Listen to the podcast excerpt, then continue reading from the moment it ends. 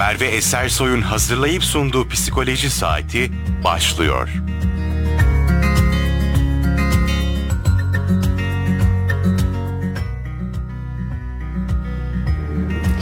Herkese Radyo Radar'dan merhaba. Psikoloji Saati programı ile birlikteyiz. Ben program sunucunuz Merve Esersoy. Ee, her hafta alanında uzman konuklarımızı ağırladığımız programımızın bu haftaki konuğu rehberlik uzmanı eğitimci yazar Başak Ceyhan bizlerle birlikte. Başak Hanım hoş geldiniz. Hoş bulduk Merve Hanım. Nasılsınız? Teşekkür ediyorum. Siz nasılsınız? Ben de iyiyim. Çok teşekkür ederim. Biz bugün Başak Hanım'la çocuklarda boş zaman değerlendirme konusunda konuşacağız. Sizin de bu süreçte sorularınız olursa bize sosyal medya hesaplarımızdan veya 0352 336 2598 WhatsApp iletişim hattımızdan sorularınızı sorabilirsiniz.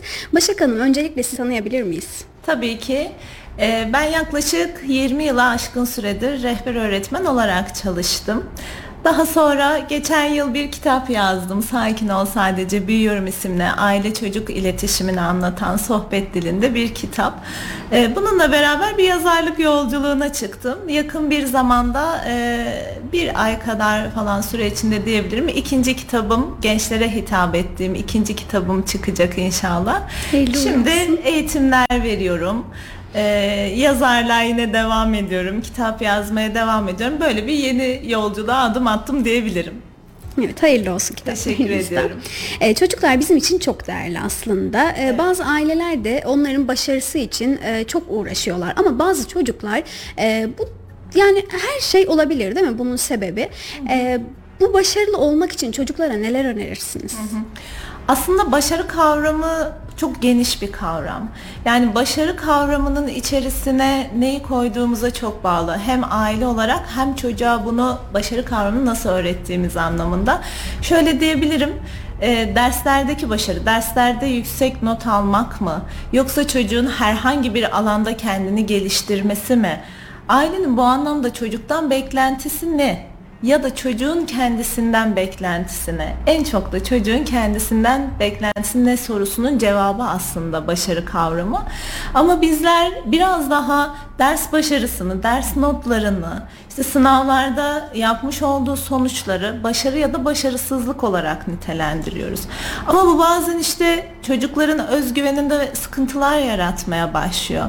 Örneğin Türkçe dersinde, matematik dersinde e, ilgi alanında olmayıp e, işte orada tam performansı gösteremeyen çocuk kendini hayatının her alanında başarısız ilan edebiliyor. Hani öğrenilmiş çaresizlik gibi düşünebiliriz bunu aslında.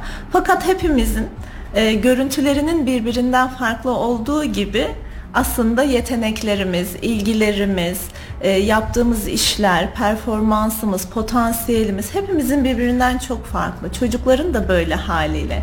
Dolayısıyla başarı kavramı denildiğinde aslında e, çocukların ilgi alanlarında, yetenek alanlarında, güçlü alanlarını aslında daha çok nasıl güçlendirebiliriz? Çocuk çünkü orada ilerlemek istiyor. E, ünlü bir söz vardır. İşte çocuk matematik dersinde güçsüz, teniste başı teniste daha iyiyse, daha güçlüyse ben tenis dersi aldırırım ama birçok aile matematik dersi aldırır derler.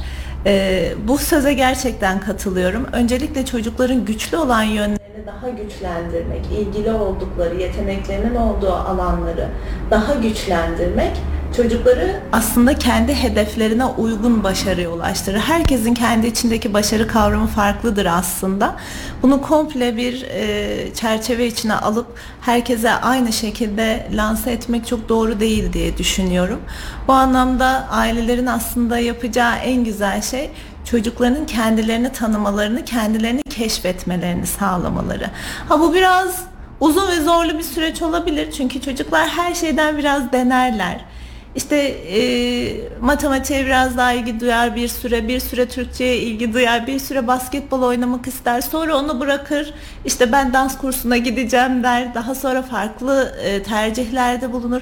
Bunları mümkün olduğunca hani e, durumlara el verdiğince denemelerini sağlamak ve bu denediklerinin içerisinde çocuğun kendini keşfetmesini sağlayıp o alanda ailenin destek vermesi aslında çocuğun o başarı yolculuğuna atılan en güzel adımdır diye düşünüyorum. Hep böyle anneler söyler ya işte komşunun kızı şunu yapıyor sen niye yapmıyorsun veya oğlu şunu yapıyor sen niye yapmıyorsun gibi. Aslında hepsi de birbirinden farklı dediğiniz Çok. gibi. e, bu konuda çocuklara böyle bir baskı yapılmamalı aslında. Aynen öyle yani e, kıyaslamak hele ki az önce bahsettiğiniz gerçekten insanın benliğine çok zarar veren bir şey. Hani ailelere şöyle bir şey söyleyebilirim. Tam böyle çocuklarını başkalarının çocuklarıyla kıyaslayacakları zaman lütfen şunu düşünsünler. Çocuklar annelerini başkalarının annesiyle kıyaslasalardı ne düşünürlerdi? İşte onun annesi böyle böyle yapıyor anneciğim sen niye böyle yapıyorsun sen de böyle yapmanı istiyorum ya da babacığım sen de böyle yapmanı istiyorum onun babası böyle yapıyor bana o arkadaşıma böyle davranıyor sen de bana böyle davranmanı istiyorum o arkadaşım buraya götürüyor sen de beni buraya götürmeni Bunu istiyorum. duysalar ne kadar üzülürlerdi Tabii ama ki. çocuklarına bunu yaşatıyorlar. Tabii ki kıyaslamayı bu anlamda kesinlikle yapmamamız gerekiyor. Çünkü her çocuk özel, her çocuğun kendine özel yetenekleri, ilgileri, karakteri, kimliği, kişiliği var. Ee, hepimizin olduğu gibi birbirimizle kıyaslamak işte doğru olmuyor maalesef. Peki Başak Hanım, e, çocuklar derslere nasıl odaklanmasını sağlayabilir? Belki de bizi izleyenlerin şu an ilk sorusu buydu. Çocuğum derslere odaklanamıyor, ne yapabilirim gibi. Bunu da cevaplar mısınız? Çocukların tabii belli hedefler oluşturması gerekiyor aslında. Önce bir okulu kafalarında anlamlandırmak gerekiyor diye düşünüyorum. Okula niye gidiyor? Çocuklar bunu çok sorguluyor mesela. Okula niye gidiyorum? Evet okula bazı bilgileri öğrenmek için gidiyorum. Ee, işte biraz da oyun oynamak için gidiyorum. İşte arkadaşlarımla birlikte keyifli zamanlar geçirmek için gidiyorum. Peki bütün bunların hepsi bana ne katacak? Aslında burayı biraz anlamlandırmalarını sağlamak gerekiyor. Öğrenmiş olduğu dersler, arkadaşlarıyla, öğretmenleriyle geçirmiş olduğu vakit onlara büyüdükleri zaman hayatlarının her alanında neler katacak? Birincisi hepsinin ileride birer mesleği olacak. O mesleğe giden bir yolculuk aslında. Diğer taraftan her derste öğrendikleri kazanımlar aslında yaşam becerileri içerisinde onlara faydalı olabilecek bilgiler. Bir taraftan arkadaşlarıyla, öğretmenleriyle birlikte olması, farklı kimlikler, kişiler tanıması, hayatın zorluklarıyla mücadele etmeyi öğrenmesi, farklı insan tipleriyle nasıl iletişim kurması gerektiği. Bunun yanı sıra da elbette ki toplumun içerisinde kendine bir yer oluşturup bu yerde nasıl ilerlediğini görmesi, aslında nasıl bir birey olacak, nasıl bir karakter olacak, bunların hepsini deneyimledi. İnanılmaz bir e, deneyim alanı onlar için. Hem aile bir deneyim alanı, hem de okul çocuk için bir deneyim alanı. Büyüdü, gelişti, karakterini, kimliğini oluşturdu, hedeflerini, hayallerini besleyen muhteşem bir yer. Yani çocuklara bunu anlatmak gerekiyor. İlla ki bunu yapmak zorundasın.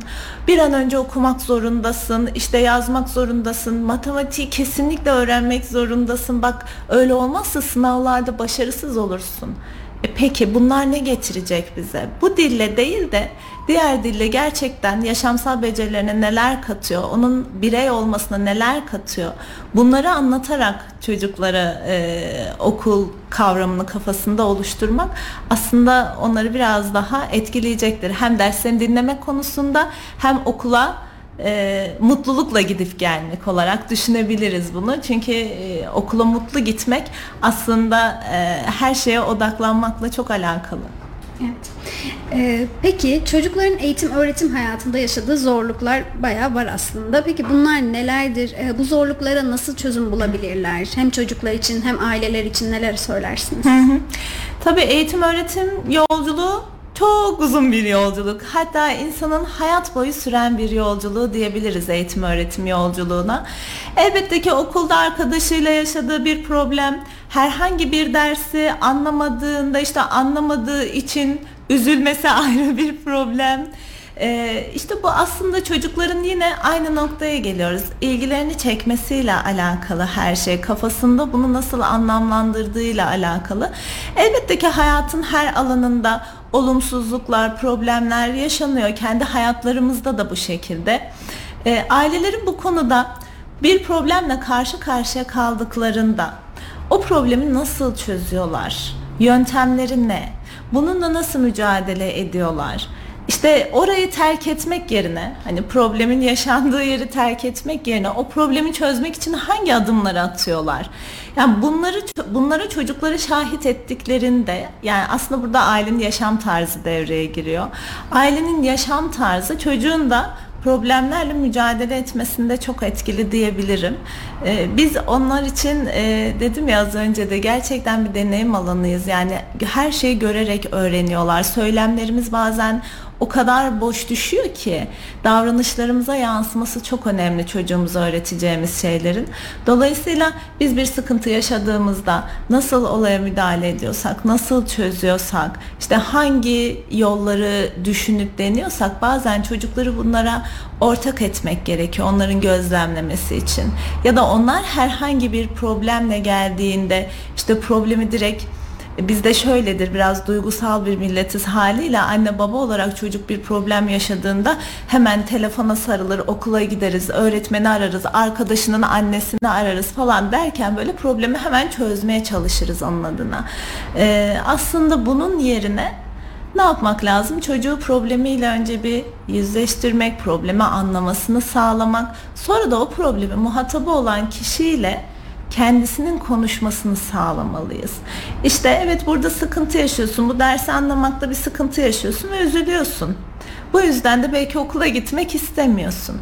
Ama bunu nasıl çözebilirsin? Hadi gel düşünelim ne yapabiliriz? Öğretmeninle bu konuyu paylaşabilirsin. Öğretmenim ben bu konuyu anlamıyorum. Bu dersi anlamakta çok zorluk çekiyorum. Bana nasıl yardımcı olabilirsiniz diye öğretmenine sorabilirsin. Ya da e, işte bu dersi iyi anladığını düşünen bir arkadaşın varsa eğer düşündüğün oturup ona ya ben bunu yapamıyorum acaba işte sen bana yardımcı olabilir misin? Sen nasıl yapıyorsun? İnsanlardan yardım isteme konuşma birlikte çözme ve her şeyden önemlisi kendi problemini kendisi çözmesi için yönlendirmek ailenin yapabileceği en güzel şeylerden aslında dediğiniz gibi e, çocuk biraz da kendi zorluklarını kendisi çözmesi gerekiyor. Tabii, Tabii ki. ki arkasında destek her zaman ailesini Tabii görmek ki. ister ama e, çok güzel açıkladınız bu arada. e, bir dinleyenimiz e, soru sormuş. Hemen onu yönlendireyim. Çocuklarıma diploma değil meslek sahibi olmalarını öneriyorum. E, bu konuda meslek seçimi için onlara nasıl destek olabilirim? Meslek seçmelerinin önemini nasıl vurgularım onlara diye sormuş Ahmet Bey. Teşekkür ederiz. Ben teşekkür ederim. Şimdi şöyle meslek seçimi çok önemli bir karar. İnsanlar meslekleriyle e, ömürlerini geçiriyorlar aslında. Böyle düşünebiliriz. Dolayısıyla bir insan bir mesleği seçeceği zaman kendini her şeyden önce çok iyi tanımalı. Bizim sistemimiz içerisinde aslında e, çocuklar biraz daha gençler erken mesleğini seçmek durumunda kalıyorlar. Normalde 20'li yaşlarda aslında insan kendini biraz daha yakından tanıyıp daha doğru mesleğe yönelebiliyor. E, diplomalardan ziyade derken aslında e, gerçekten diplomalardan ziyade evet onlar birer e, eğitimlerimizi belgelendirme süreci fakat bunun içerisinde o gencin ilgisi, yeteneği, kendisini geliştirmek istedikleri alanlar neler? Bu tek bir yol olmak zorunda değil. İşte ben sana şu mesleği öneriyorum ya da ben sana bu mesleği öneriyorum şeklinde değil de sen nasıl bir ortamda çalışmak istersin? Ben hep şunu söylüyorum e, Merve Hanım, çocuklara hep şunu deriz. Bize de çocukken aynı sorular sorulur. Büyüyünce ne olacaksın? Şimdi bunu dediğinde her, her çocuk bir meslek düşünüyor bir meslek söylemek durumunda hissediyor kendini ama burada sorulacak doğru soru bence şu en azından ben buna evirdim. Hangi güçlü yanlarınla dünyaya ve insanlığa faydalı olmak istersin? Bu soruyu sormak çocuğu şu anlamda düşündürmeye başlıyor. Evet benim yeteneklerim neler? Benim ilgilerim neler? Ben kendimi hangi alanlarda daha güçlü hissediyorum gerçekten? Ve bu güçlü olduğum alanlarda hangi işlerle ben insanların hayatına dokunabilirim? Bunu düşündürtmeye başlıyorsunuz. Dolayısıyla bir anne baba olarak çocuğa meslek önerileri sunmak yerine evet senin güçlü özelliklerin neler ve sen bunlarla ne yapmak istiyorsun, nasıl faydalı olmak istiyorsun sorusunu sorup onun kendini keşfetmesini sağlamak ve bu yolculukta kendi yöneleceği alanları kendisinin seçmesine yönlendirmeye çalışmak sanki daha doğru olacak. Evet aslında benim bir akrabam var. Annesinin istediği bölümü okudu. İşte e, hala onun üzerinde yüksek lisans yapıyor, master yapıyor ama hala mesleğini sevmiyor. Yani belki kendi karar verseydi daha Tabii mutlu ki. olabilirdi. Tabii ki. E, Bir izleyicimiz daha bir soru sormuş. E, Çocuğum okulda arkadaşlarıyla geçinemiyor. E, Sürekli akran zor- zorbalığına uğruyor. E, Bu durumu nasıl çözebilirim demiş. Şimdi çocukların tabii iletişimleri e, çok kıymetli. Sosyal ortam içerisinde öğreniyorlar her şeyi. Bir süre sonra e, arkadaşları en yakındaki insanlar olmaya başlıyor. Ama tabii ki hepimiz birbirimizden farklı olduğumuz için anlaşamadığımız noktalarda olacaktır elbette. E, çocuğun iletişimine bir bakmak lazım. Arkadaş ortamına, sosyal ortamına bir bakmak lazım. Yani neden anlaşamıyor? Acaba neden geçinemiyor? E, bunu sağlayan nedenler nedir? Ortam nasıl? Bunları önce bir sanki sorgulamak gerekiyor. Bunun akabinde çocuğun iletişiminde eğer bir sıkıntı var ise belki oraları biraz törpülemesini sağlamak gerekiyor.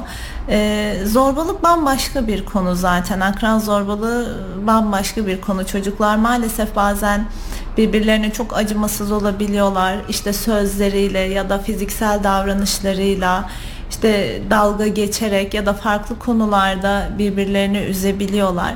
Ama bu karşılıklı olarak e, öğretmenlerinin de rehber olduğu e, bir ortamda çözülmesi sağlıklı olur. Ee, Bir dinleyicimiz daha sormuş. Çocuğum okuldan sıkılıyor, gitmek istemiyor. Ee, Onu okula sevdire, nasıl sevdirebilirim, nasıl motive edebilirim demiş. Bunun bir e, okula gitmenin bir zorunluluk olması çocuklara belki bunu düşündürebiliyor zaman zaman. İşte ben ne yapmak zorundayım? Okula gitmek zorundayım. Of bugün de bu okula gideceğim şeklinde. Bunu çocuktan duyuyoruz zaten. Değil mi? Ama işte bu e, az önce programın başında konuştuğumuz çocuğun aklında okulu, eğitimi, öğretimi anlamlandırmakla çok alakalı. Yani çocuğun o kafasındaki okul şeması ne acaba? Orayı nasıl bir ortam olarak görüyor? Orayı kendine faydalı bir ortam olarak mı görüyor? Yoksa işte bütün gün gitmek zorunda olduğu, günün sonunda da işte oradaki deneyimlerden hiçbir şey çıkarmadığı bir ortam olarak mı görüyor? Yani çocuğun kafasında önce bunu şekillendirmek gerekiyor. Dolayısıyla e, o ailenin kesinlikle çocuğun kafasındaki okul şemasının ne olduğunu bir sorgulaması gerekiyor. Ne düşünüyor okulla ilgili? Neden gitmek istemiyor? Neden faydasız buluyor ya da neden o ortamda sıkılıyor? Önce bunların nedenlerini bulup ondan sonra o kafasındaki e, okul algısı şemasını biraz daha değiştirmek gerekiyor. Ha bunu nasıl değiştirebilirler? Biraz daha çocuğun e, ilgi ve yeteneklerine uygun değiştirebilirler. Her şey her yol aynı kapıya çıkıyor aslında baktığımızda. Çocuğun ilgisini çeken, çocuğu çocuğa fayda sağlamayan bir şey olduğunu düşündüğünde sıkılıyor zaten, yapmak istemiyor. Ama kendisine uygun, e, hem arkadaş ortamı hem işte o derslerin ne anlama geldiği, okulun ne anlama geldiği onun kafasında uygun bir şema oluşturabilirsek o zaman işte anlamlı gelmeye başlıyor. Ama bunu da yapacak olan yine çocuk tabii ki. Yani bu bu düşüncesini yavaş yavaş değiştirmeye çalışacak olan da annesi babası elbette ki. Oradan alacağı kazanımları ona doğru anlatmak lazım bence. Ee, Peki çocukların boş zamanları oluyor işte ara tatilleri oluyor 15 tatil oluyor Ee, bu dönemleri nasıl değerlendirmeliler sizce? Boş zaman değerlendirmek, boş zamanı kaliteli ve verimli değerlendirebilmek aslında e, insana ve çocuklara inanılmaz e, kazanımlar katıyor. Bazen biz bunu şunu çok duyuyoruz. Çocuklar tatil zamanlarında çok fazla sıkıldım diyorlar. İşte alışmış oldukları bir rutin var çünkü. Sabah işte gidiyorlar okula bir düzenleri var. İşte eve geliyorlar evde bir rutin okulda düzenli bir rutinleri. Dolayısıyla bir anda tatil olduğunda bu hafta sonu tatilleri olabilir işte ara tatilleri olabilir ya da gün içerisinde okuldan eve geldikten sonraki boş zamanları olabilir. Bunları değerlendirme konusunda çocukları yetkinleştirmek çok önemli. Burada da ailenin model olması çok kıymetli. Önce bir bakalım kendimize. Biz boş zamanlarımızı nasıl değerlendiriyoruz? Neler yapıyoruz? Boş zamanımızda şimdi e, dinleyenlerimiz der ki bize hocam işte evden şey işten yorgun argın geliyoruz ne yapacağız eve gelince evdeki yemeği yiyip işi gücü bitirince oturuyoruz ve dinlenmek istiyoruz. Evet çok haklı. Dinlenme zamanı ayrı e, kendimize geri kalan zamanda dinlendikten sonra neler yaptığımız ayrı. Mesela dinleniyoruz, evet uzandık, dinlendik, biraz kafamızı dinledik. Sonra ne yapıyoruz peki? İlgilerimize zaman ayırıyor muyuz? Bir hobimiz var mı? Spor yapıyor muyuz? Ya da herhangi başka bir şey, kitap okuyor muyuz?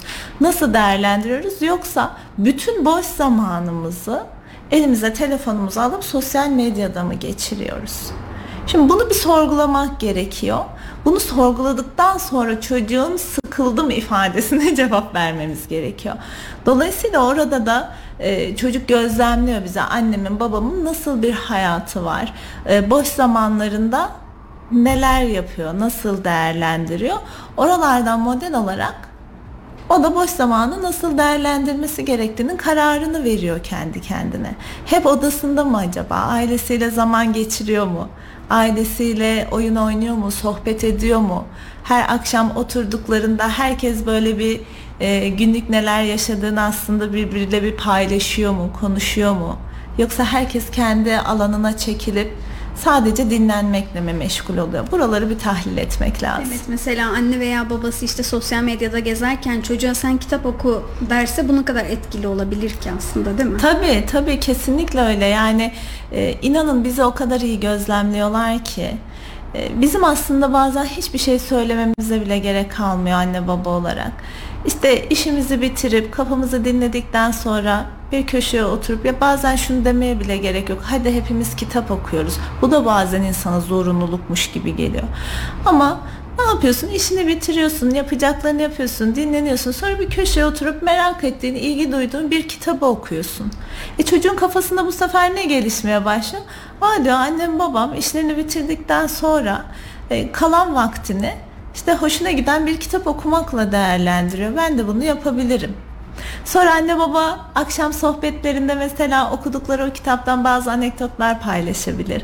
Ya böyle böyle bir şey okudum çok ilginç geldi. Siz ne diyorsunuz bununla ilgili? Sonra çocuk da okuduğundan e, bazı şeyler çıkartıp Aa ben de evet böyle bir şey okumuştum. Acaba bunun için siz ne düşünüyorsunuz gibi. Aslında evde de e, böyle keyifli sohbetler oluşturulabilir bu şekilde. Evet, aslında bir şeyleri her zaman görerek öğreniyorlar. Kesinlikle. E, bunu destekleyici şeyler yapmak da her zaman önemli. Peki boş zaman değerlendirme aktivitelerinde e, aileler neler seçmeli, neler yaptırmalılar çocuğa? Hı hı. Ee, aslında bir sürü bununla ilgili işte boş zamanlarında ya da e, hiç fark etmez çocuğun gelişimine katkıda bulunması için hem kişisel gelişimine, karakter gelişimine, işte farklı alandaki psikomotor gelişimlerine katkı sağlayacak bir sürü etkinlik var. E, spor, sanat bunların içerisinde tabii ki. Çocuğun ilgi duyduğu herhangi bir alanda spor olur, sanat olur, başka bir şey olur hiç fark etmez. Ama çocuğun kendini geliştirmek istediği alandaki e, yönelimlere uygun davranabilirler diye düşünüyorum. E, burada da yine her şey dönüyor dolaşıyor çocuğu keşfetme, çocuğun kendisini keşfetmeye kalıyor iş aslında. En çok neye ilgi duyuyorsa, neyi yapmaktan keyif alıyorsa aslında çocuk e, nerede bir şeyler üretmeye başladı. Burada ailenin gözlemi çok önemlidir. İşte kimi çocuk durduğu yerde e, işte otururken 2-3 e, cümle şiir yazar mesela. Kimi çocuk e, çok güzel resim yapar. İşte boyamaları ya da o ürettiği e, resim çok dikkat çeker. Çok farklı düşünüşünü oraya yansıtır. Kimi çocuk eline mikrofon alır şarkı söyler. Kimisi dans eder. Kimisi çok hareketlidir. Takım e, oyunlarına çok uygundur. İşte baskette, futbolda, voleybolda e, sürekli bu alanların içinde bulunmak ister, bunları deneyimlemek ister. Dolayısıyla bunları iyi gözlemleyip aslında onların hangi alanda daha kendilerini iyi hissedeceklerini, yine ileriye yönelik kendine bu konuda nasıl katkı sağlamak istediğini düşündükleri alanlara yönlendirme yapabilirler elbette ki. Herkes çocuğunu iyi gözlemlesin diyorsunuz. Kesinlikle.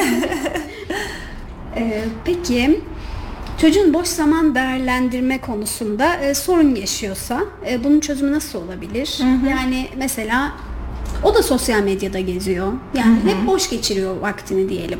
Ee, bu konuda neler önerirsiniz onlara? Burada ailenin kendi içindeki etkinlikleri de çok önemli aslında. Olabilir. Kendi de aile de kendi işte e, boş vaktini diyelim farklı şeylerle değerlendirmiyor. Sadece dinlenerek değerlendiriyor. Çocuk da bu şekilde alışmış. E, bu saatten sonra bir şey yapılabilir mi? Tabii ki yapılabilir. İnsanız ve değişimlere aslında e, zaman alsa da uyum sağlıyoruz bir şekilde. Bunu da değiştirebiliriz. Ne yapabiliriz? Bazı aile aktiviteleri yapabiliriz. Bunun için de ayrı bir zaman ayırmaya da gerek yok inanın. E, hadi gelin hep birlikte bir pasta yapalım mesela. Ya da e, evde işte şöyle bir yer bozulmuştu. E, işte ne bileyim dolabın kapağı bozulmuştu. Hadi gel birlikte tamir edelim. Hadi işte gelin birlikte arabayı yıkayalım. Yani böyle evin içinde de kendi hayatımızda da aslında çok böyle dahiyane oyunlar işte bulmaya, almaya da gerek yok. Kendi evimizin içinde hem kendi işlerimizde iş bölümü yapmayı sağlayabilecek hem de böyle hep birlikte keyifli zamanlar geçirmemizi sağlayabilecek bazı etkinliklerle başlayabiliriz. Ya yani insan onun tadını aldıktan sonra inanın hadi işte şimdi de şunu yapalım mı? Şimdi de bu şekilde e, hani bir şey yapalım mı? Hadi bugün sinemaya gidelim. E, yarın da evimizde işte hep birlikte temizlik yapalım işte sen ne yapmak istersin gibi aslında ailenin bir bütün olup çünkü aile bir ekiptir Merve Hanım ve ekibin içerisinde herkesin aslında bir görevi vardır. İnsan o görevi yerine getirdiğinde o ekibe bir e, fayda sağladığında kendini değerli hisseder. Anne evde yemek yaptığında o sofrada herkesin eline sağlık deyip e, yemekleri beğenmesi anneye inanılmaz motive eder çok mutlu olur ve kendini çok değerli hisseder. Aynı şeyi neden baba neden çocukta hissetmesin ki? Onun da ev içinde e, yapacağı işler muhakkak var. Annesiyle bir gün yemek yapar, babasıyla bir gün salata yaparlar. Yani böyle böyle paylaşımlarla aslında boş zamanları değerlendirme adımımız atılabilir. Peki ara tatilin önemi nedir? Sizce ara tatil olmalı mı? Ara tatiller tabii çocukların e, belli aralıklarla dinlenmeleri, e, belki bu sosyal faaliyetlerine zaman ayırmaları, aileleriyle biraz daha vakit geçirmeleri için aslında güzel düşünülmüş. Ama işte bunların içini nasıl dolduracağımız çok önemli e, Merve Hanım. Burada çocukların o zamanı nasıl değerlendirmesi gerektiği. Evet birer hafta ara tatilimiz var. İşte sömestr tatilimiz var. E, hafta boyunca hafta sonları tatillerimiz var. Elbette ki bizlerin de dinlenmeye ihtiyacı olduğu gibi çocuklarımızın da dinlenmeye ihtiyacı var. Gezmeye, görmeye, e, araştırmaya bunlara çok ihtiyaç var. Bu zamanları bu şekilde değerlendirdiğimizde çocuklar için çok daha anlamlı oluyor inanın. Dolayısıyla o bir hafta ara tatilde ne yapacağını planlaması çok kıymetli. İşte okul zamanında vakit ayıramadığı birçok şeyi o ara tatilde yapabilir. Merak ettiği konularla ilgili araştırmalar yapabilir. İşte ailesiyle bir müzeye gidebilir, bir yerin tarihini araştırabilir. Yani bunları keyifli hale getirecek o kadar güzel şeyler var ki bilim müzelerini ziyaret edebilir. Hani bunlar ekstra aktiviteler. Bunun yanında da hem biraz dinlenip hem biraz kendini değerlendirip işte e, tatil olmadan önce işte ben neler öğrendim, neler yaptım, acaba okul hayatımda neler gelişti, neler kafamda böyle oturdu, nerelerde eksik kaldım, bunu nasıl toparlayabilirim gibi kendini böyle bir çek edeceği bir süreç aslında. Aslında her zaman bir planlama yapmaları mı gerekiyor?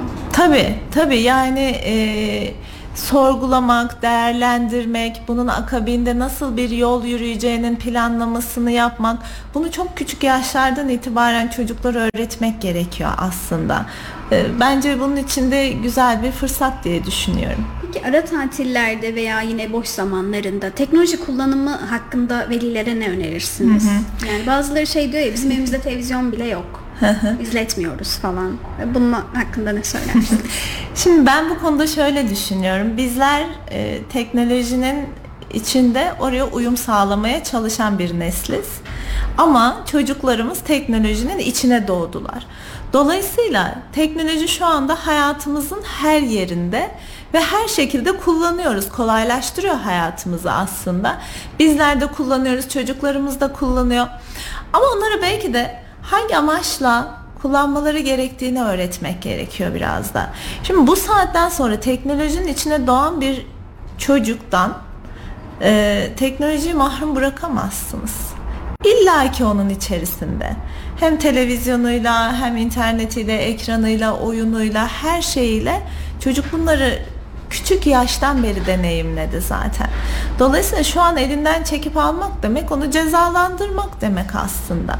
Dolayısıyla biz bundan ziyade teknoloji nasıl kullanılması gerektiğini onlara öğretmemiz gerekiyor. Yine aslında e, çocuğun özellikleri devreye giriyor burada. Ne yapmak istiyor, nasıl oyunlar oynuyor, o oyunlarla ne üretebilir, o oyunlar ona ne sağlayabilir. Ha süresini belki birlikte belirleyebilirler, ortak karar verebilirler. Çünkü çok fazla e, ekran başında zaman geçirmek elbette ki fizyolojik olarak da bazı sıkıntılara sebep olabilir. Ama bunun yanı sıra hani sadece oyun oynamak, sadece boş zamanı geçirmek için değil de işte müzikle uğraşan bir çocuk işte müzikle ilgili bir oyundan neler öğrenebilir? E, bunun paylaşıldığı birçok platform var aslında e, çocuklarımıza işte teknoloji konusunda hangi oyunlar, hangi e, becerilerini geliştiriyor. Bunlarla ilgili sağ olsun bir sürü eğitimcimiz, bilişimcimiz e, sürekli paylaşımlar yapıyorlar sosyal medya hesaplarında. Belki buralardan takip edip hani e, bununla ilgili bilgi edinip e, tabii ki internetin ve ekranın bazı zararlı olumsuzluklarını güvenli hale getirdikten sonra onların nasıl teknolojiyle üretim yapabilecekleri, nasıl kendilerine fayda sağlayabilecekleri şekilde yönlendirmek çok daha mantıklı. O zaman onlar da inanın doğru kullanmayı e, zamanla öğreniyorlar. Evet. Şimdi ara tatile yine gelmek istiyorum. E, ara tatil var. E, sonra biz 22 Şubat'ta tekrar bir Şubat tatiline hmm. gireceğiz. E, sonra tekrar okul açılacak e, falan derken e, bu ara tatiller öğrenci için e, olumlu bir şey mi sizce? Yani bunu daha önce sormuştum aslında ama şunu sormak istiyorum. E, odaklanmada sorun yaşayabiliyor mu bu çocuklar? Hı hı. Yani sürekli bir tatil veriyorlar aslında. Tam dersi alışıyor, tam dersi dinliyor. Belki sınavlarına giriyor, çıkıyor. Sonra hı hı. bir daha tatil. Şimdi bu her çocukta farklı hissediyor tabii ki. Bazı çocuklar tatilden sonra okula dönmekte zorluk çekiyor. Bazı çocuklar okulu çok özlüyor, hemen okula gitmek istiyor. Bu aslında sadece tatillere bağlı bir süreç de değil Merve Hanım. Bu e, günlük rutinlerimiz içinde olan bir şey. E, hastalanıp okula gitmedikleri zaman da oluyor öyle değil mi?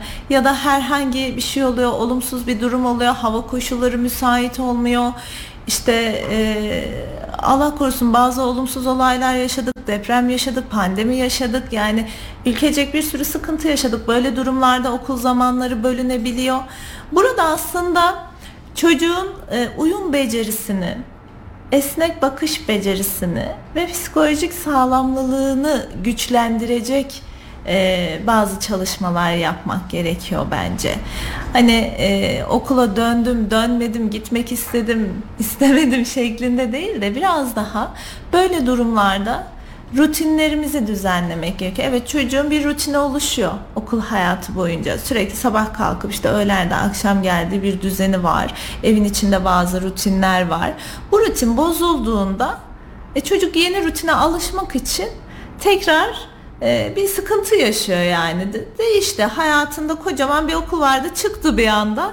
Evde oh rahat. Annesi babası ya da büyüklerinden kim varsa yiyor içiyor keyfine bakıyor istediği zaman yatıyor istediği zaman kalkıyor. Komple rutini değişiyor. O zaman çocuklara belki de şunu öğretmek lazım. Rutinlerimiz değiştiğinde olaylara esnek bakabilmeyi öğretmek gerekiyor belki de. İşte evet rutinlerimiz değişebilir. Bu bir haftalık rutinimiz bu şekilde olacak. Bundan sonra tekrar okul rutinine döneceğiz. Ee, aslında bu kurallar, aile içinde konulmuş bu kurallar, bu düzenler, bu rutinlerin konuşulması çocuklarla onları güvende hissettirir, iyi hissettirir. Tekrardan belki de okula dönme kaygısı yaşamaz o zaman. İşte tatil sürecinde e, arkadaşlarından biraz uzak kalacaksın ama işte birlikte şöyle vakit geçirebiliriz. Kendinle ilgili bunları bunları bunları yapabilirsin. Ama tekrar aynı rutine döndüğümüzde arkadaşlarınla, öğretmenlerine tekrar buluşacaksın ve tekrar eski düzenine döneceksin. Yani bu şekilde çocukları rutin değişikliğine ve bu rutinleri aslında değiştiğinde bile fırsata çevirmeleri gerektiğini öğretmek gerekiyor. E, peki bu ara tatillerde çocuklara e, ödevler veriliyor. Hı hı. E, bazı ailelerde o kadar baskıcı oluyor ki mesela benim kuzenlerimle oturuyoruz, sohbet ediyoruz. Çocuk hı hı. da orada. Belki aslında o da orada sohbet etmeyi öğrenebilir. Yani insanları gözleyebilir işte böyleler varmış falan hı. gibisinden. ama annesi diyor ki sen git ödevlerini yap. Yani çocuğun da böyle ortamlara aslında ihtiyacı yok mu? Hı hı. Şimdi zaten e, tatiller çocukların aileleriyle işte ya da az önce konuştuğumuz gibi belki okul sürecindeki yoğunluklarından vakit ayıramadıkları etkinliklerine biraz daha vakit ayırmaları için e, verilen bir ara. Şimdi burada tabii dediğiniz çok doğru. Ödevler veriliyor. Ödevlerin de amacı şu bence hani işlenmiş bazı konular var. Çocukların kazanılmasını istediği bazı konular, kazanımlar var. Bunları belli bir süre tekrar etmediklerinde unutma ihtimalleri çok yüksek. Bunları ufak ufak hatırlamaları adına öğretmenleri de onlara uygun. İşte bazen kitap okumayı hiç hayatlarından çıkartırmıyorlar sağ olsunlar. Onu muhakkak çocuklara her öğretmenimiz söylüyor. İşte kitap okumakta ufak tefek işte tekrarlarda derken ödevleri oluyor elbette ki. Ee, ama işte bu planlama ile ilgili şimdi ailenin zamanını planlaması ile ilgili çocuğun da zamanını planlaması ile ilgili. Evet o ödevlerini yapmalı, tekrarlarını yapmalı. O kadar kazanmış olduğu konu var. Onları unutmamak için elbette ki onlara önem göstermeli ama bunun bir zamanı olmalı. İşte bugün bizim misafirimiz gelecek. İşte sizden örnek vereyim. Kuzenlerimiz gelecek bugün işte onların çocukları gelecek onlarla vakit geçirelim birlikte. Sonra sen ödevini hangi saatte yapmak istersin? Ya da onlar gelmeden önce mi yapmak istersin? Ya da o ödevlerini sen nasıl planladın? Yani o bir hafta içine, o iki hafta içine yapacağın tekrarları, uygulamaları ne zamanlara planladın? Yani böylelikle çocuk da hem akrabalarıyla hem ailesiyle vakit geçirmiş olur hem de kendine ait yapması gereken sorumlulukların zamanını belirleyip onu yapmış olur. Yoksa şöyle bir şey oluyor. Ee, çocuk ödev yaparken aklı içerideki belki hoş sohbet eden ailesinde, kuzenlerinde, akrabalarında.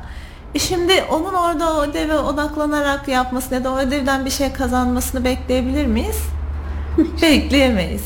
Ha tam tersi de olabiliyor aslında. Zaman doğru planlanmadığında, yetiştirmesi gereken bir şey olduğunda, zaman sıkışık belki.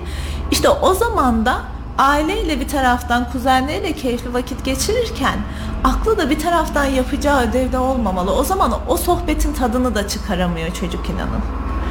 O yüzden doğru planlamak çok önemli. Yani çocuk bilmeli ki ya da o genç bilmeli ki işte ödevini yapacağı, dersin çalışacağı ya da başka bir aktivitesi hiç fark etmez. Yapacağı zaman belli. Ailesiyle, arkadaşlarıyla, akrabalarıyla geçireceği zaman belli. O zaman ikisine de odaklanmış olur ve ikisinden de kazanım elde eder. Evet, umarım aileler de buradan duyarlar benim kuzenlerim de diyelim. Ee, şimdi geçen günlerde Milli Eğitim Bakanlığı siber zorbalık ve akran zorbalığını e, müfredata dahil etmiş. E, bu seçmeli dersin yanında işte dijital güvenlik ve dijital bağımlılıkla ilgili e, veya sevgi, saygı, eşitlik, doğruluk, çalışkanlık gibi konuları da dahil Hı-hı. etmişler. E, ya bence benim fikrime göre e, Öğretim konusunda evet çocukları okullar eğitiyor belki ama eğitim konusunda biraz eksik kalıyor olabilirler. Yani çocuklarımız hep böyle biraz kınanan tipler, sevilmeyen tipler olmaya başladı gibi geliyor bana.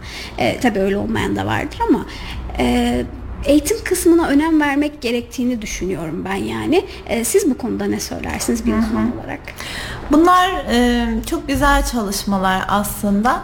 Milli Eğitim'in e, Milli Eğitim Bakanlığımızın 2023 vizyonu içerisinde insanı temel alan ee, insanın sadece işte derslerdeki başarısından ibaret değil bir bütün olarak karakter gelişimiyle ruhuyla bedeniyle ele aldığımız e, bir varlık olarak gördüğüne dair yapmış olduğu bir vizyon çalışması vardı. Şimdi bu vizyon çalışmasını yavaş yavaş e, hayata geçirmeye başlıyor aslında. Güzel çalışmalar bunlar. Çocukların tabii karakter eğitimleri, bahsetmiş olduğunuz e, zorbalık konuları, bu konular hakkında bilgi sahibi olmaları gerçekten çok kıymetli. Ama bunu yaşam becerileriyle biraz birleştirmek gerekiyor sanki. Biz e, teorik olarak değil de işte teorik olarak vereceğimiz konular da var tabii. İşte siber zorbalığı tespit etmek için çocuğunu anlayabilmesi için acaba nelere dikkat etmesi gerekiyor? İşte arkadaşının ona herhangi bir davranışının şaka değil de zorbalık olduğunu tespit etmesi için acaba e, neyi fark etmesi gerekiyor? Bunların anlatımı, bunları öğrenmeleri gayet güzel. Ama bunların yanında biraz daha e, onlara birbirine karşı olan nezaket, anlayış, empati buraları da öğretmek gerekiyor diye düşünüyorum. Bunu da nasıl öğreniyoruz? İşte aileyle, öğretmenle, arkadaşla hayatın içinde yaşadığımız problemlerde, olaylarda öğreniyoruz. Deneyimleyerek öğretiyoruz aslında çocuklara. Burası da çok kıymetli. Evet e, bunlar kesinlikle hayatımızın bir gerçeği. Var olan ve maalesef çocukların birbirine yaptığı işte internette maalesef bazı e, zorbalık olaylarıyla e, ve siber güvenlikle ilgili sıkıntılar yaşanıyor. Ama bunların nasıl nasıl çözülmesiyle ilgili ya da nasıl yapılmaması gerektiğiyle ilgili de çocukları ve aileleri özellikle katkıda bulunmak gerekiyor. Bir arkadaş diğer arkadaşına nasıl nezaketli davranır? Ee, hani ne yaparsa saygısızlık olur, ne yaparsa ona değer vermiş olur. İşte bir problemin karşısında nasıl durması gerekir? Şiddet uygulamaması e, ne demek yani sinirleniyorsun evet öfkeni kontrol edemiyorsun ama öfkeni nasıl kontrol edebilirsin arkadaşınla bu olayı nasıl onarabilirsin yani bunları öğretmek adına biraz da e, olumlu olaylar üzerinden işte biraz da nezaket dili üzerinden belki iletişim becerileri üzerinden de çocukları desteklemek gerekiyor ve aileleri de elbette ki. Aslında her şey aileyle başlıyor. Kesinlikle. Değil mi? Kesinlikle. Çok teşekkür ederim güzel sohbetiniz ben için. Bence çok güzel bilgiler verdik bu arada. Teşekkür ederim. E, son olarak söylemek istediğiniz bir şeyler var mı? İnşallah faydalı olmuştur konuştuklarımız diye düşünüyorum. Herkese evlatlarıyla beraber e, güzel bir hayat diliyorum. E, annelerin, babaların evlatlarına rehber olabileceği ki ben her zaman şunu söylerim. Bizler de onlarla birlikte büyüyoruz. Dolayısıyla bunu kabul ettiğimizde her şey çok daha güzel oluyor. E, tüm annelere, babalara evlatlarıyla en güzel, en sağlıklı şekilde büyüsünler dileklerimi iletiyorum. Çok teşekkür ediyorum nazik davetiniz için. Biz teşekkür ederiz. Geldiğiniz için ben tekrar teşekkür, teşekkür ederim. ederim. Sevgili dinleyenler ve izleyenler bu hafta rehberlik uzmanı Başak Ceyhan bizlerle birlikteydi. Ee, çocuklarda boş zaman değerlendirme konusu hakkında konuştuk. Haftaya tekrar görüşmek üzere. Hoşçakalın. Merve Esersoy'un hazırlayıp sunduğu psikoloji saati sona erdi.